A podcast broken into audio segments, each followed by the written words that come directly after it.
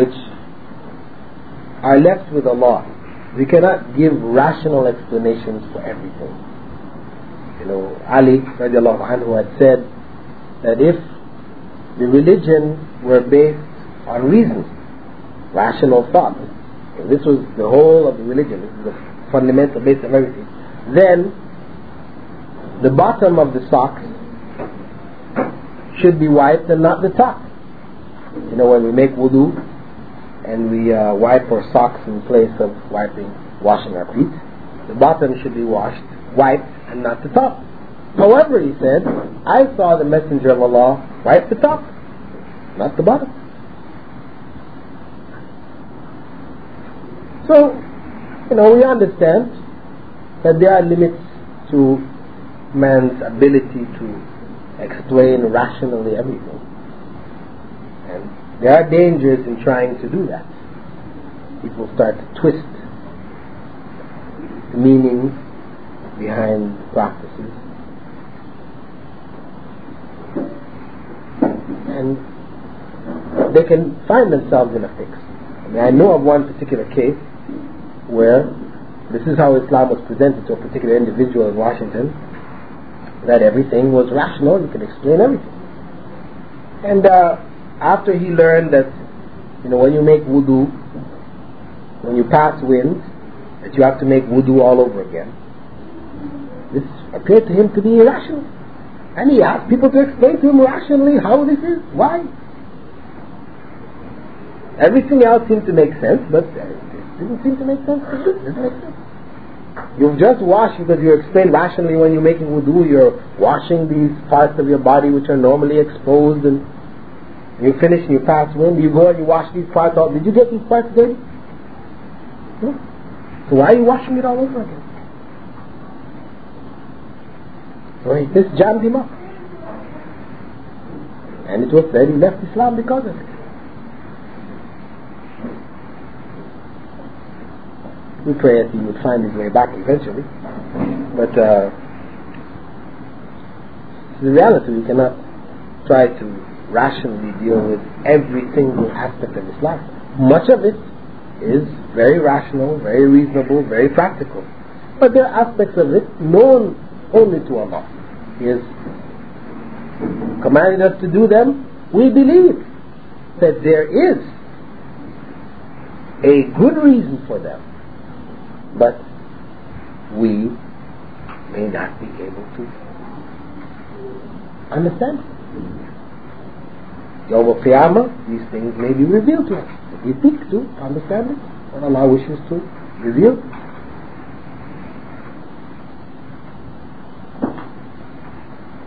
How would you comment about the determination of sex in the and the knowledge about Quran? Well, if you see the verses, you know, um, the verses which refer to it talk about a series of things. It's not just sex, right? Yeah. And when a child is initially conceived, ultrasound cannot determine the sex of that child. Even in the early development of the child, though you they take uh, samples of the amniotic fluid and they analyze it to try to determine, this they tell you is not 100% sure. It's still partially guesswork. They say this one's going to be a boy and it turns out to be a girl. They say it's going to be a girl, it turns out to be a boy. So they do not have clear knowledge in terms of ultrasound, this is you know when the child is developed to a certain point.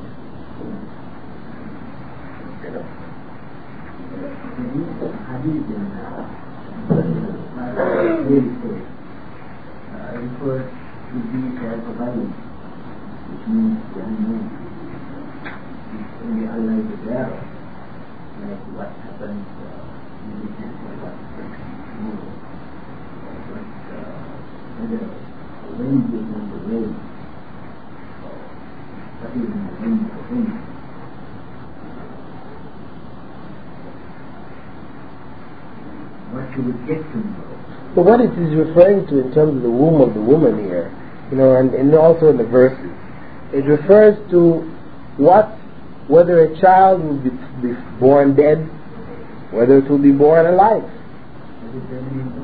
Yes, there's reference, there's actually clear reference to that in other verses. When you put all the verses together, I mean, this, we find this reference there. What is in the womb? What is in the womb in what sense? This is one aspect of it that we are not able to say. We cannot say who will be born. ما تغيد الأرحام you know,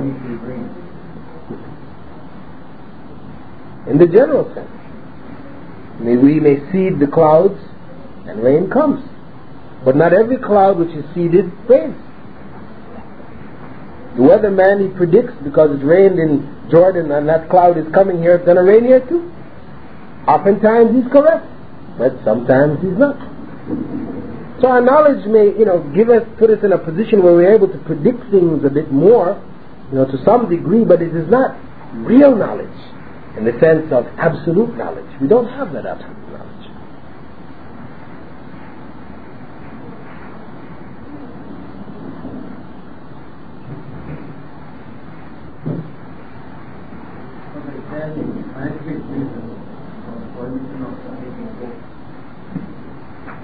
Well, scientifically, you know, they've shown, and not to say this is the reason and the only reason, they've shown that, you know, it is the main carrier of uh, trichinosis, particular disease, you know, called, called that particular worm which puts itself in the flesh of the uh, pig.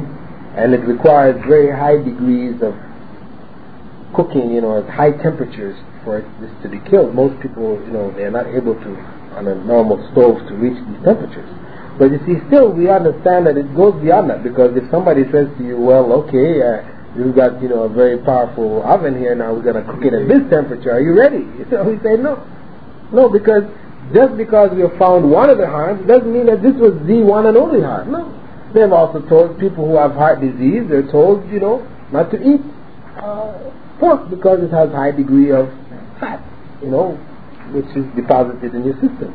Also, scientists in recent times have also shown that we are not able to break down pig fat. The fat of the uh, cow and the goat, we have the enzymes to break it right on down and reassemble it in, in our bodies. Pig fat is broken down to smaller molecules, but it is redeposited in the system as is. There's the one doctor, Dr. Ahmed Sakr in, uh, in the States. He's done extensive, he's a nutritionist. He's done extensive research on that. He has a book on it, you know, showing scientifically. And it's not just pig fat, there's certain other animals too. The carnivores, carnivorous animals, you know, which are also prohibited to eat, have this quality also. So there may be something else which, you know, comes from it. Or, you know, as some scholars have, pointed out, you know, this is a, now reasoning that uh, you are what you eat. What you eat, you're using to build your system up with. Certain animals carry certain characteristics which are part of their natures. You break this animal down in your body and you rebuild yourself with it. It could affect. No, well, we can say pork uh, animals which die of themselves in one way or another, either by strangling, falling, being gored, a variety of different ways. Basically, it's pork and animals which die of themselves. But then the Prophet ﷺ, based on revelation, expanded that to include carnivorous animals, you know, uh, whether birds or land animals. No. Aquatic animals are considered to be all halal except edible.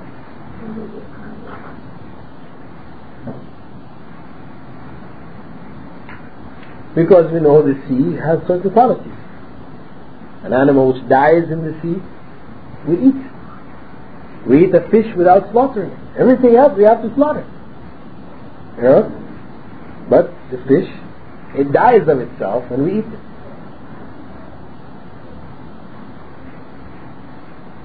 On the question of pig, it said that suppose you have a dog, this is a. And you say the substitute to the particular dog and then and the, and is to the dog. Well, not to the dog, but you say it when you send the dog uh, off. Sorry, when you send the dog. Uh, effectively, that particular dog, not any other dog. that's- It's not really takbir though, it's Bismillah. Yeah. And then that game becomes halal, although you have not slaughtered it.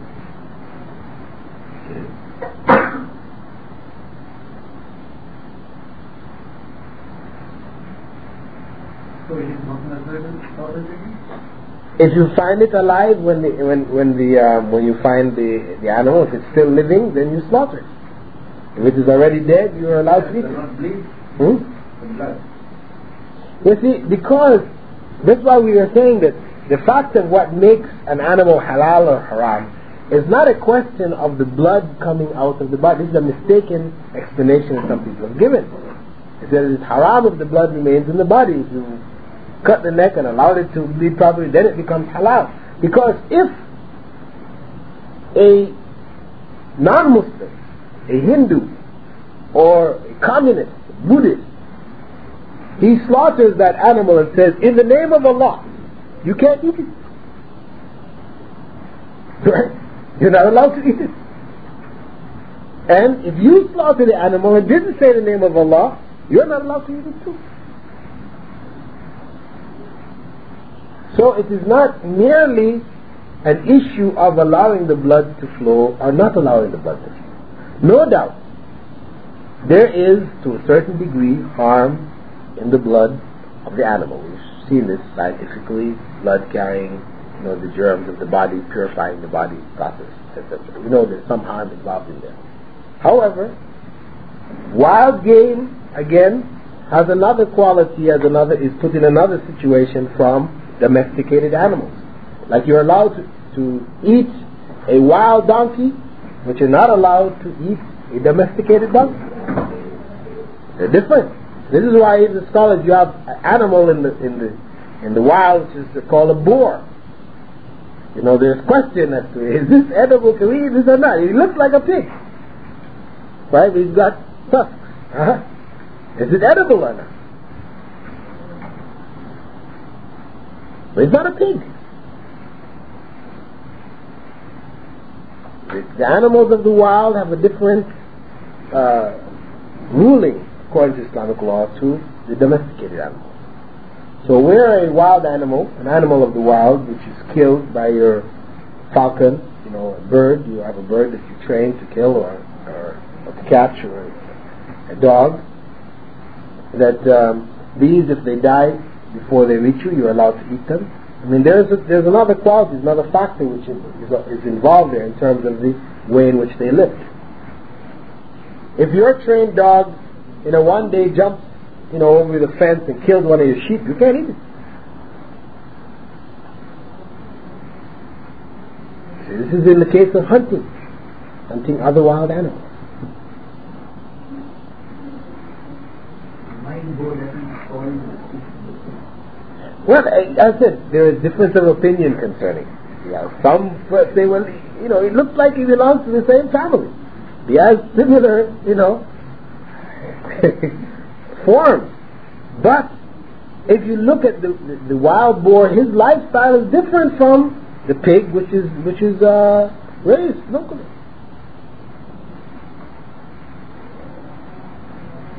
If you the hyena, for example, the hyena, he looks like a dog, right?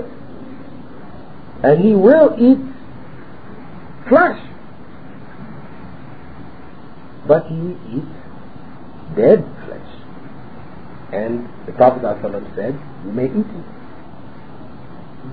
Yes, halal. And what happens is that those people in Egypt, in um, Lower Egypt, they commonly eat the hyena there. You know, those who talk about the flesh of the hyena, if you read about it in the encyclopedia, they tell you it. I mean, the comparison between it and dog flesh, for example, is, is, is quite vast, different. The flesh is sweet. It is not foul smelling or anything. I mean, though we may feel repulsed by the idea of a hyena, and, but however, there are people who eat the hyena, and it has been permitted by the Prophet.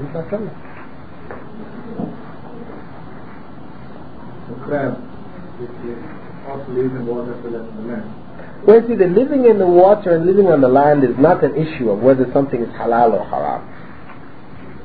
You know, what is an issue is whether as a land animal, it's killed by the tooth or it flies and killed by the claw.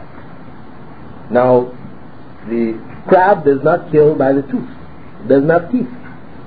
So it's halal. Finished. Whether it's half in the water, half on land, or lives on the land all the time, whatever, it's, it's halal. But some people argue that it has a claw, the right claw. But the Prophet ﷺ said that the birds which kill by the claw are prohibited. The land animals, wild animals which kill with the eye tooth are prohibited. Does the, does the, does the crab fly? Does it bite with the eye tooth? No. We can't do that.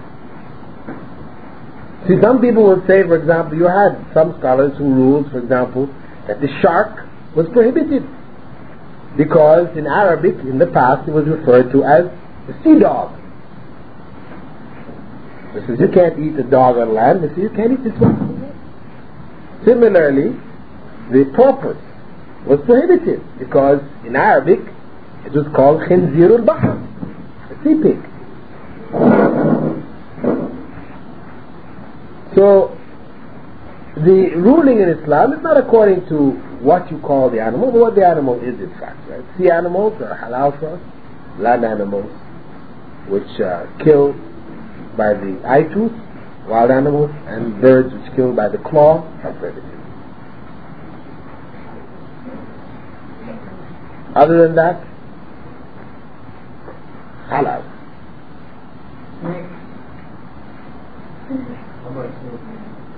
Well, you have some snakes which kill with the eye tooth. Those that do you would then have to say are haram. And those that don't are halal. You could not prohibit all snakes. So we have a means of determining those which are halal, those which are haram.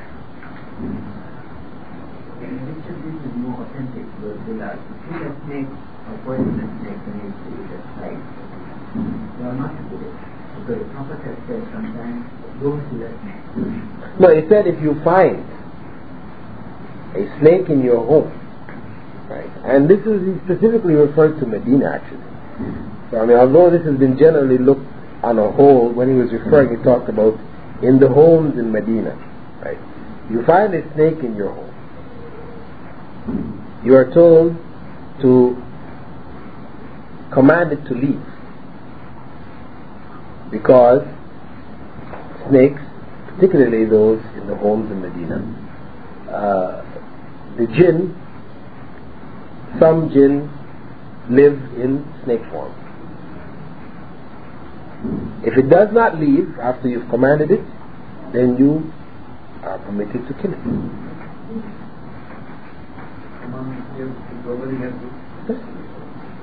Well, You can't take it.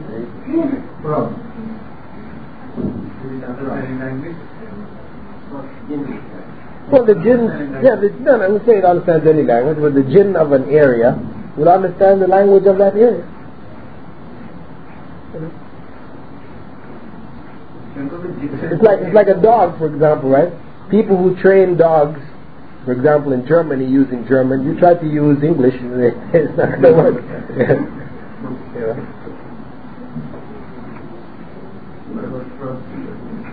Frogs, very easy, and it's, it's very easy. Do frogs kill with the teeth? But you I'm asking this question. Frog's legs. It's a delicacy in France. the issue came up later why imported France because. Well, really, France are not usually. Maybe it was prepared in France, but the, the French, because the French, they, I mean, you, it's bought outside of France. I mean, you have many countries that are producing it, the frogs legs for, for the French. Yeah, wherever it was imported. Somebody was importing in the kingdom, and it was thought that it was, uh, it was prohibited item. It should not have been imported in the kingdom because it is uh, not edible or eaten. So that's false. It's fine. That's not according to me. If you're going to say it is not edible, then you must bring evidence from the Quran or from the Sunnah. We don't have. I mean, what some people may say, well, it comes under the general category of khaba'is, you know, filthy things. But what is filthy to you may not be filthy to somebody else. You can't you can't use that because that is varying according to culture and society. You know, I mean, what is known to be filthy by all people, then that's another situation. What may vary from society to society, you can't.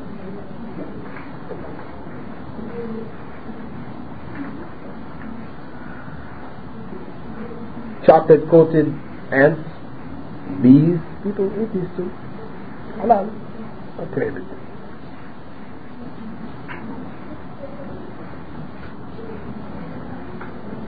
This can be the person of one faith, Yeah. and the other country.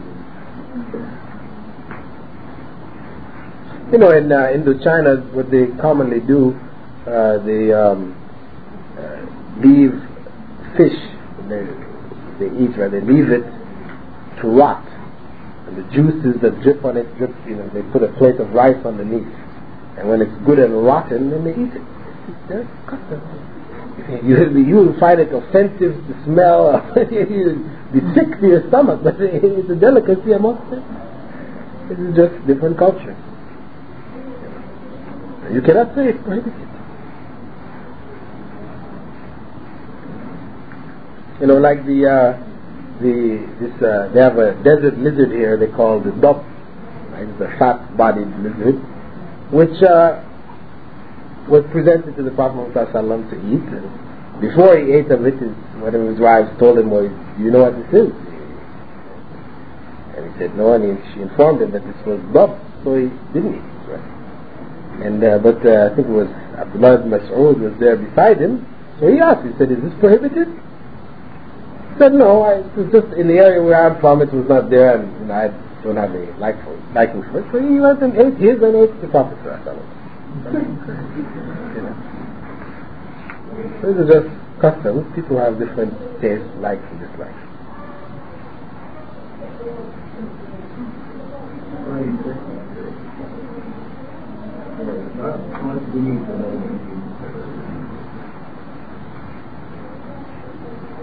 I mean, some of them have been taught for, you know, their part of the body. You may find it in books of fiqh, even, you know. Especially Hanafi fiqh. Because they have uh, generally done a lot of speculation, you know, uh, using the mind to reason out many, many different things, going beyond the text. So you'll find quite often they've ended up, you know, prohibiting or allowing things which uh, are not. It's quite a few. It, as a school of thought, it's the one which is the farthest from the Quran and Sunnah. The.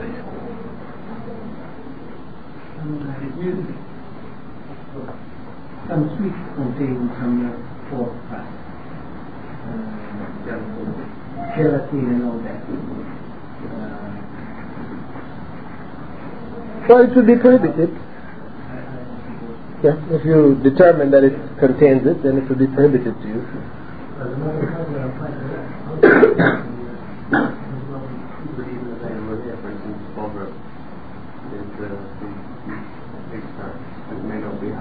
No, no, but this is a different issue. Is a different issue. That which is coming in food products, uh, they have uh, testing systems here, which are spec, you know, analysis, which have atomic analysis, and uh, pork, pork has a particular pattern which they put the food through. If they identify it, this is not brought in the country. But animals which are slaughtered in Britain are considered to be halal, even though they are not according to Islamic, what we call Islamic method. Right? As long as they're not uh, strangled or clubbed to death, etc. The necks are cut, that is sufficient. Without saying Allah's name over it, it's not a requirement for them. We're allowed to be given permission to eat it. That's another issue. I know some people have taken the position that if they do not say Allah's name and cut the neck of the animal the same way that we do, then it's haram. But actually, it's an extreme position. More correct position is that as long as the people are Christian people or Jewish people, as a whole, then some people say, well, you know, they're not the Christians like the Christians of the time of the Prophet ﷺ, you know. No, of course they are. The same thing. They were talking about Allah's tree. It's in the Quran. You know, these are the same people who are allowed to marry their women and eat their food. The animals which they slaughter. It's not, that cannot, it's not an argument. As long as they don't take, if they take another name other than Allah's name, or if they kill the animal with electricity, strangle the animal, this is known to you, then it's haram. But usually, I know in America, they use a, a gun, right? Uh, which is a stun gun. But it doesn't kill the animal. It just gives it a blow to the head which puts it unconscious so they can control it. This is just for purposes of, you know, speed in handling the animal. That is still halal as long as, as long as it's determined that this does not kill the animal then it is halal. If it is determined that it kills the animal, then it becomes halal. And as far as we found out in the States, what was being done, the animal was not killed. It was still living when they slaughtered it.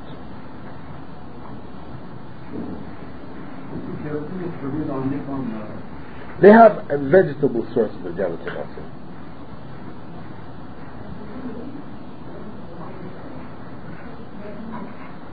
Because you can get jello, which is from veg, vegetable uh, sources. Hmm?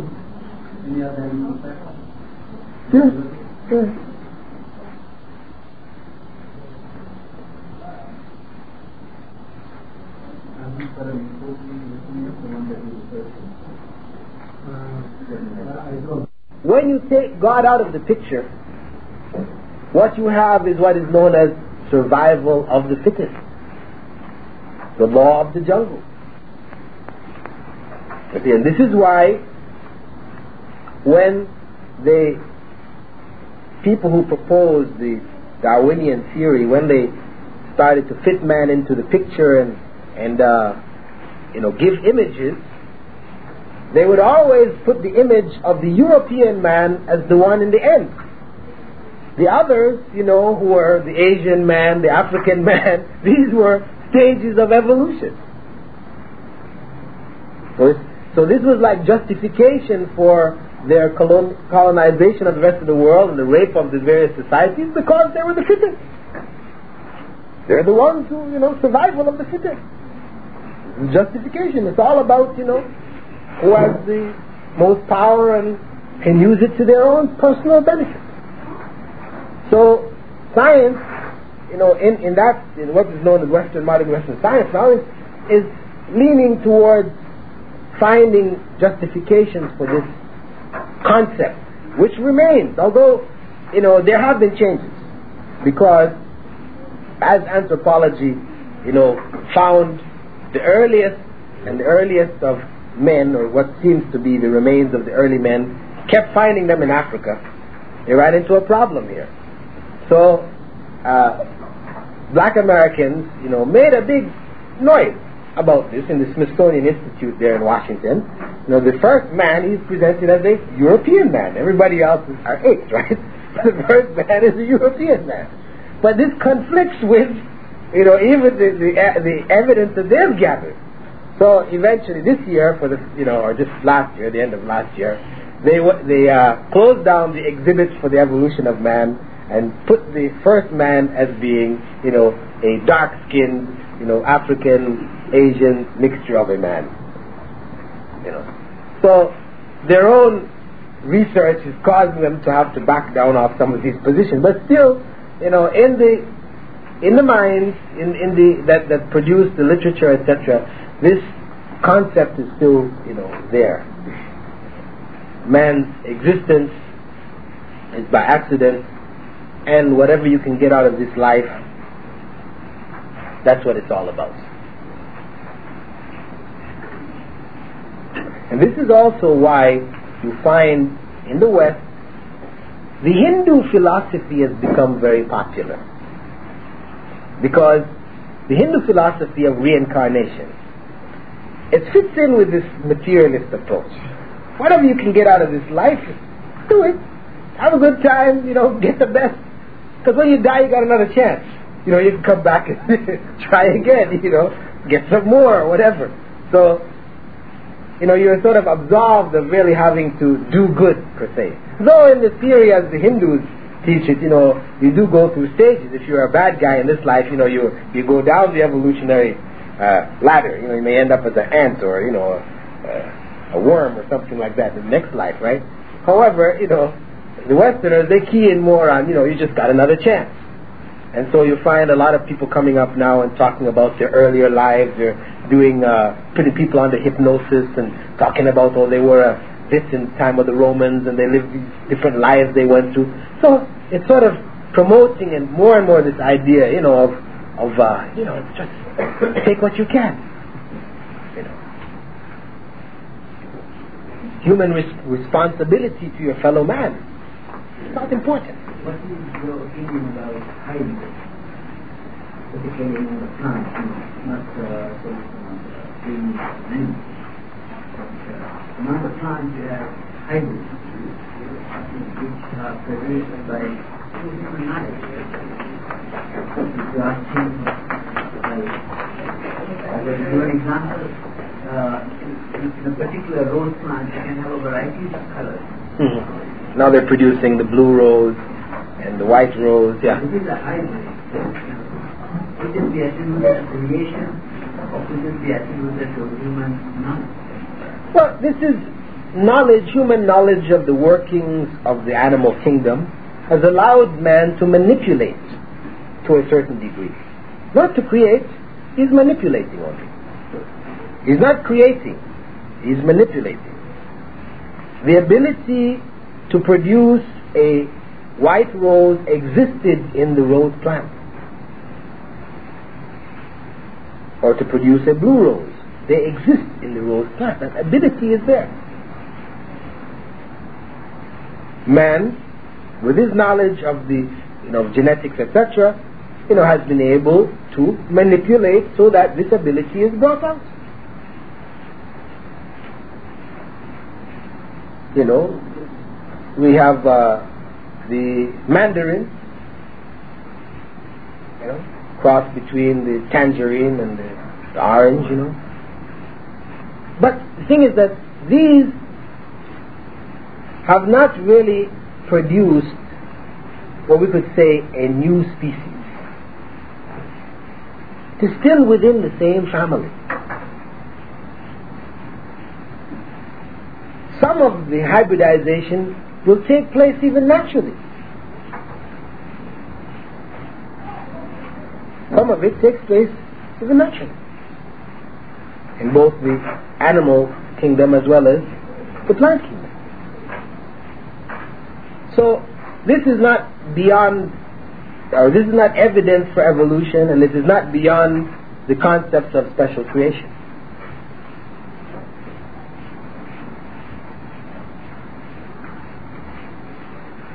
Question of hell.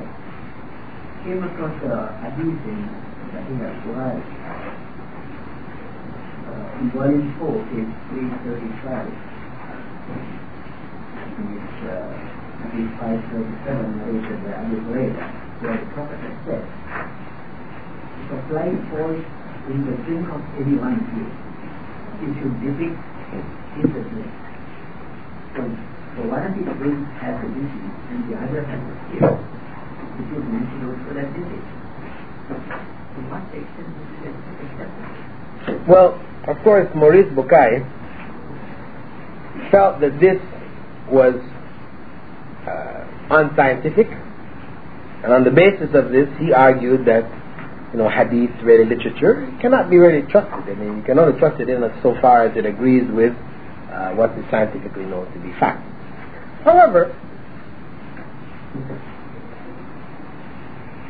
poison of the cobra. You know, and we've always known that if you are bitten by a cobra or you drink some of its poison, it will kill you. Yet, we're now using that poison for people who have heart problems to help their heart problems. You have a number of different medicines and medicinal techniques now which are employing what was commonly known in the past to be harmful. So, just because human science has not reached the point where they have not researched it in depth, it has not become a point of research to determine. Just because we have not found that, does it mean that the hadith is not uh, unscientific? No, all we can say is science, knowledge today shows us that fly will carry microbes and so on and so, and that this carries certain diseases. However, that does not deny the possibility that within the fly it carries an antidote to these diseases. This is the, we could say this is an area where Muslim scientists have failed. Because science in the Muslim world is following the West. After the period of colonization, the, the rise of European powers, the decline of the Muslim countries, we find that science also went into a decline. Muslims lost touch. So mostly they are serving and working in Western institutions and following Western trends. However, if Muslims were independent, developing their own research centers, etc., etc., this is an area of research which could possibly be followed. Because when I look at something like that, right, why I would take that position is because there are so many other things that have proven to be true from the Prophet. For example, and I mentioned this to you all before, Prophet had informed us that it is disliked to sleep on one's stomach. It is only in these last 10 years that scientists, doctors now tell us you should not sleep on your stomach. You should not even put your child to sleep on its stomach. They're saying this is a common factor in the cot death. SDS, sudden death syndrome amongst children. For, for, for grown people, the main cause of back problems, the, you know, uh, the, the problems with the discs and the, you know, uh, curvature of the spine, etc., they say it's caused from sleeping on the stomach. Because there's no support from the, for the spine when one sleeps on one stomach. So, when we look at that, you know, and there are other things that the Prophet ﷺ has spoken about, which in our recent times, you know, we've come to realize and to understand. The prohibition of pork, for example, in more recent times we've found out, you know, biological evidence for the harm that is, there is in it. We understand that, excuse me, what has been given to us by the Prophet Muhammad commanded of us this is based on revelation from Allah and it is the truth. The fact that we don't have the evidence to understand that truth does not mean that it isn't the truth.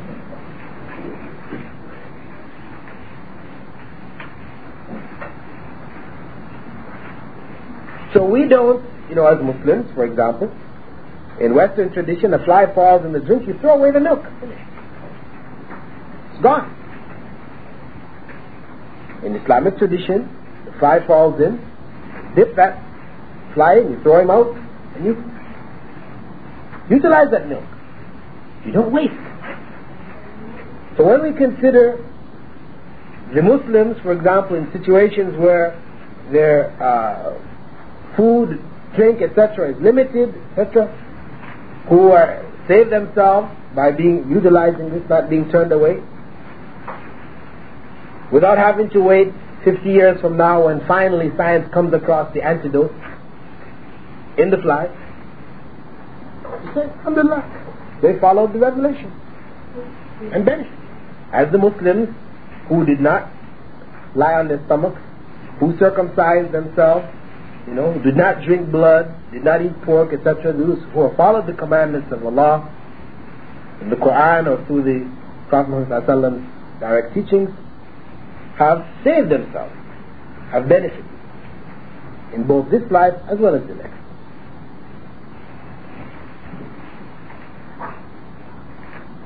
The question of evolution is we generally believe man is evolving to be faster.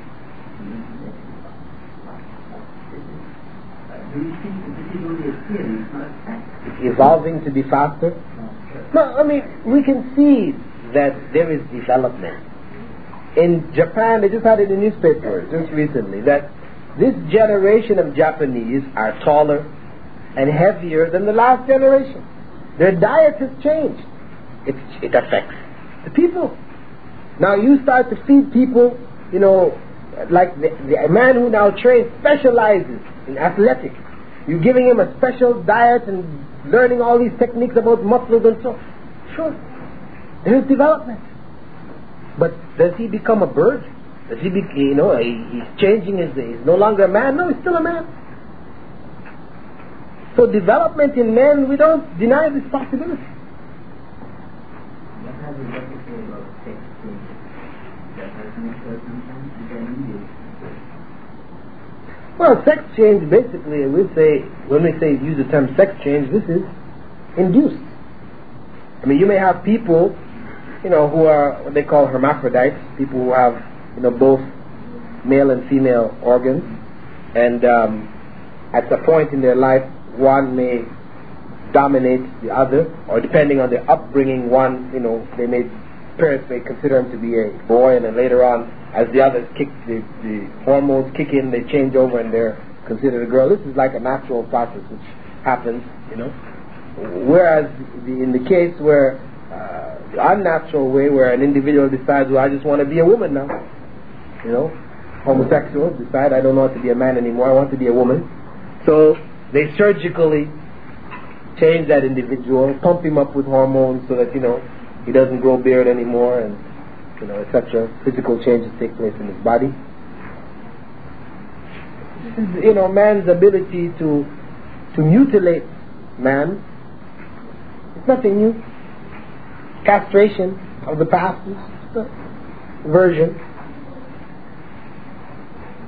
Because of course, when a person is castrated when they're young, they used to do this in Rome, you know, to, to keep the boys uh, uh, in the choirs, you know, be able to sing those high notes, you know. they castrated the kids, you know, so they would be able to, you know, it, I mean, so it affected them physically, of course. When you, you know, make certain manipulations in the body, this can cause certain other physiological changes in the body. This is nothing uh, supernatural or beyond what is what could be expected. Maurice Bucaille, one of the arguments Rani talks about uh, the origin of life being from water and the desert of the. Can you expand on that? Because you're saying that there's no um, altitude, uh, altitude, that aquatic origin implies evolution altitude. Well, he is taking, you know, a um, verse in the Quran where Allah says that He created, you know, uh, every living thing from water. Uh, what this uh, refers to, whether it is uh, literally liquid, water, aquatic origin, or as some people, other people propose, that water is made of H2O, hydrogen, oxygen, hydrogen being the primary particle as far as we can, you know, basic atomic structure goes. That you know, is the primary factor in, in all of uh, living systems as we know them. Whether it is that or it is the other, uh, we cannot argue, you know, either way. Though we would argue that uh, water was not, in other words, man did not come out of a water being that, you know, crawled up on land that eventually evolved into a man. But water is essential to man's existence. The human body is, is, is mostly water. There's a huge proportion of water in the human body. And all of the living organisms that we know, this water is there. Mean, we could say that the Quran actually, you know, has pointed to a fact that science now is able to put together. That water is a key factor in all living organisms.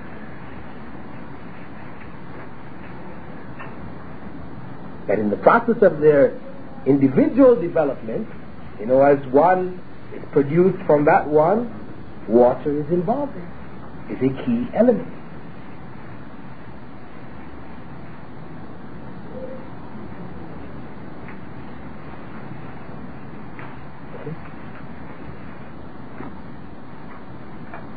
A couple of things.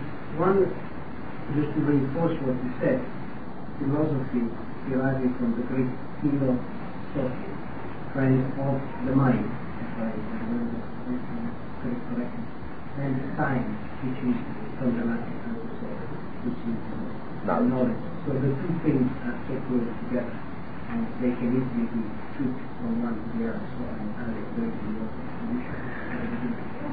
Um, okay, having said that, um, genetic science, how is it used in Islam? Mean, it is, it is a science, it is a knowledge.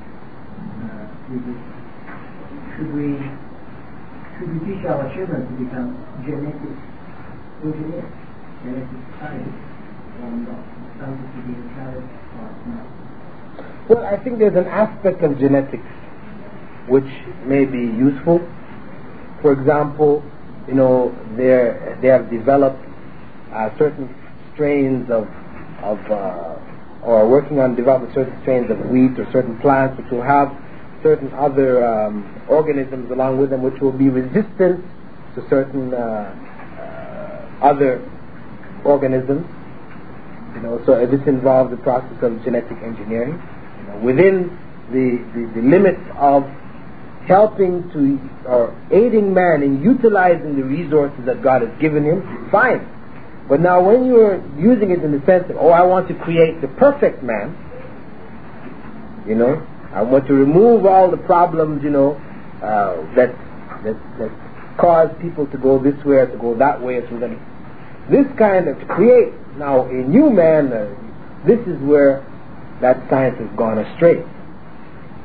Where we may, for example, uh, look in people who have certain genetically transmitted diseases, which helps us by the knowledge of genetics, will help us to determine such and such a person. They are likely to have such and such uh, offspring, and we need to monitor pregnancies and so on and so. This is beneficial. But now, when we use it in the other way, well, well, from this now we're able to determine whether you're getting a boy or a girl. So now, if you're getting a, a girl embryo, you abort that. You know, you try again. You keep trying for a boy. Now it becomes distorted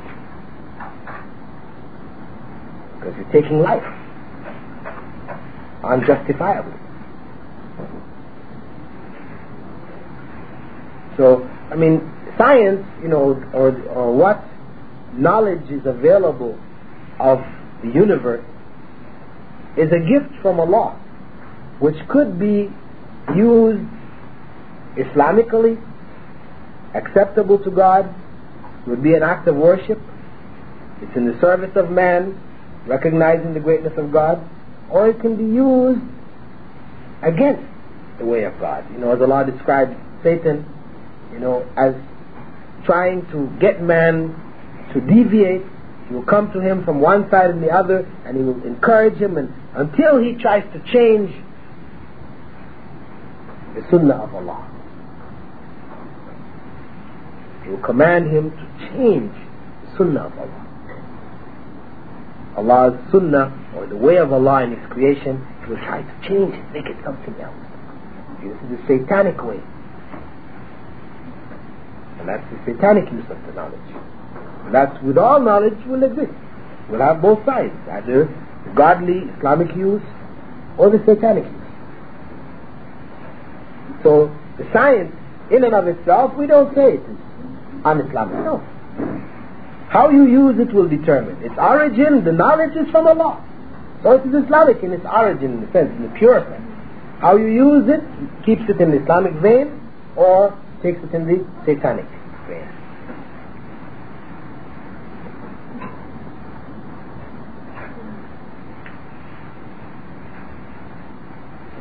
Any questions from our sisters in the back?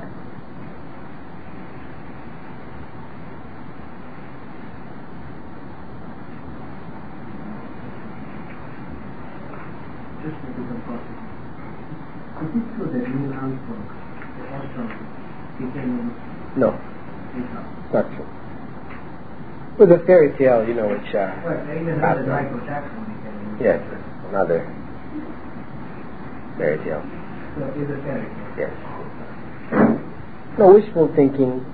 See what happens is that Muslims in a state of weakness where they are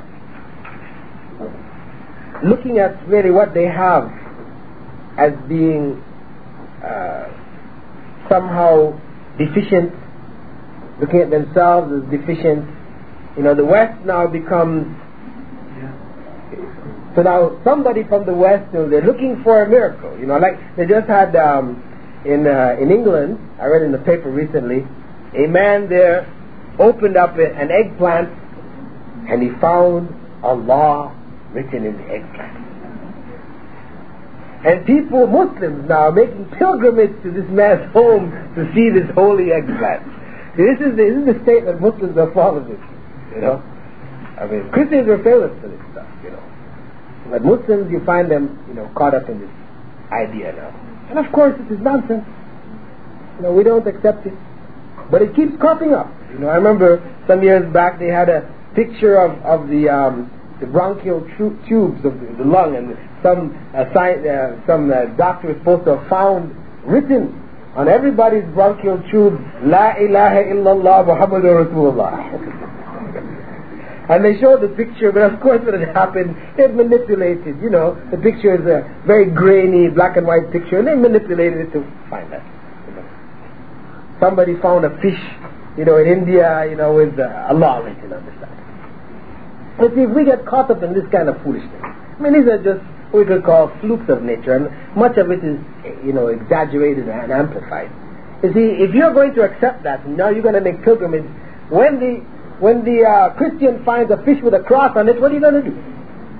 And for sure, he'll find one too. What are you going to do? You're caught. So of course, for us as Muslims, we don't. Our faith is not based on, you know, what we could call flukes of nature. This is not the basis of our faith. Our faith is, is based on firm knowledge of revelation which has been given to us, which applied in our lives we see as something beneficial and real that improves our, the quality of our lives, improves our character, our moral character, you know, improves all aspects of our lives. This is why we do. So we don't, uh, you know, subscribe to these kinds of, you know, because even individuals, what happened, the same thing happened. Roger Garaudy, right? You know, former. Uh, head of the Communist Party in France, who was a presidential candidate, he accepted Islam. And the Muslim world went wild. You know, Roger Garaudy accepted this great philosopher, and, you know, then he was brought around the Muslim world to give talks here and there. Fine, if he's giving talks, why he accepted Islam, fine. But then people started to make asking him fatwas, you know, to give interpretations of the Quran and and of course, the man doesn't have this kind of background knowledge, but because he was a philosopher, and they, instead of when they, you know, gave him something of Islam, they sat him down and started to teach him, you know, as a child again from ABC, because when you come into Islam, you have to go back to the beginning, you know. They allowed him to come in as a philosopher, you know, and a philosopher he has an explanation for everything. And of course, when he put his mind to the Quran, he could find explanation. And of course, what happened is that these explanations were in contradiction to what we know to be correct. People tried to correct him. You know, of course, a philosopher, he can't back down now, you know. He can't back down. A philosopher, he is, he's not going with the facts anymore. It becomes a question of ego and all these other kinds of things. So he ended up making heretical statements. And this man, prior to this, he was given the, you know, Faisal Award and, you know, big for Islamic knowledge and, wow. We have a man, now he's looked at as a heretic.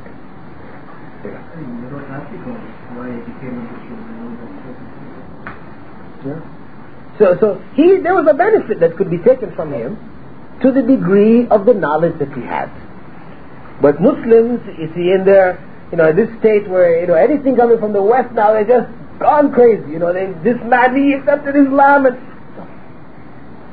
they, they exaggerated his position and, of course, caused him, well, some of the blame is with him, of course, but they put him in that position of heresy.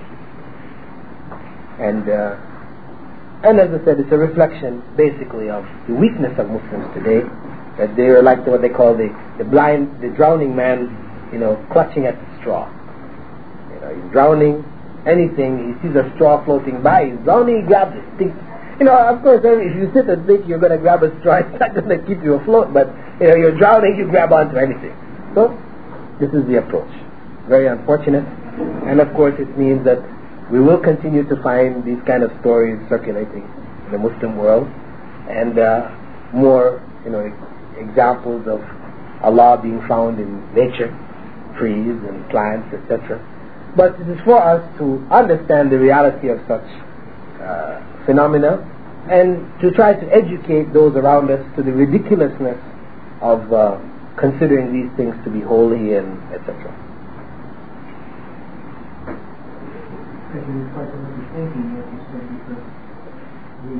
We've got a lot of weapons as a Muslim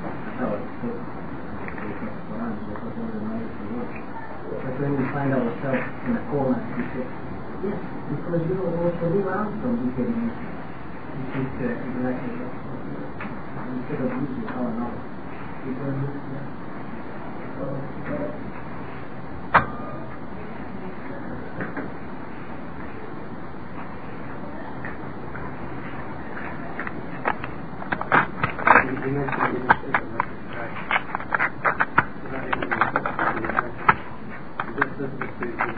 Big figures. No, uh, Ibn Rushd, he made some errors in, um, we could say, in rationally trying to deal with um, some of Allah's attributes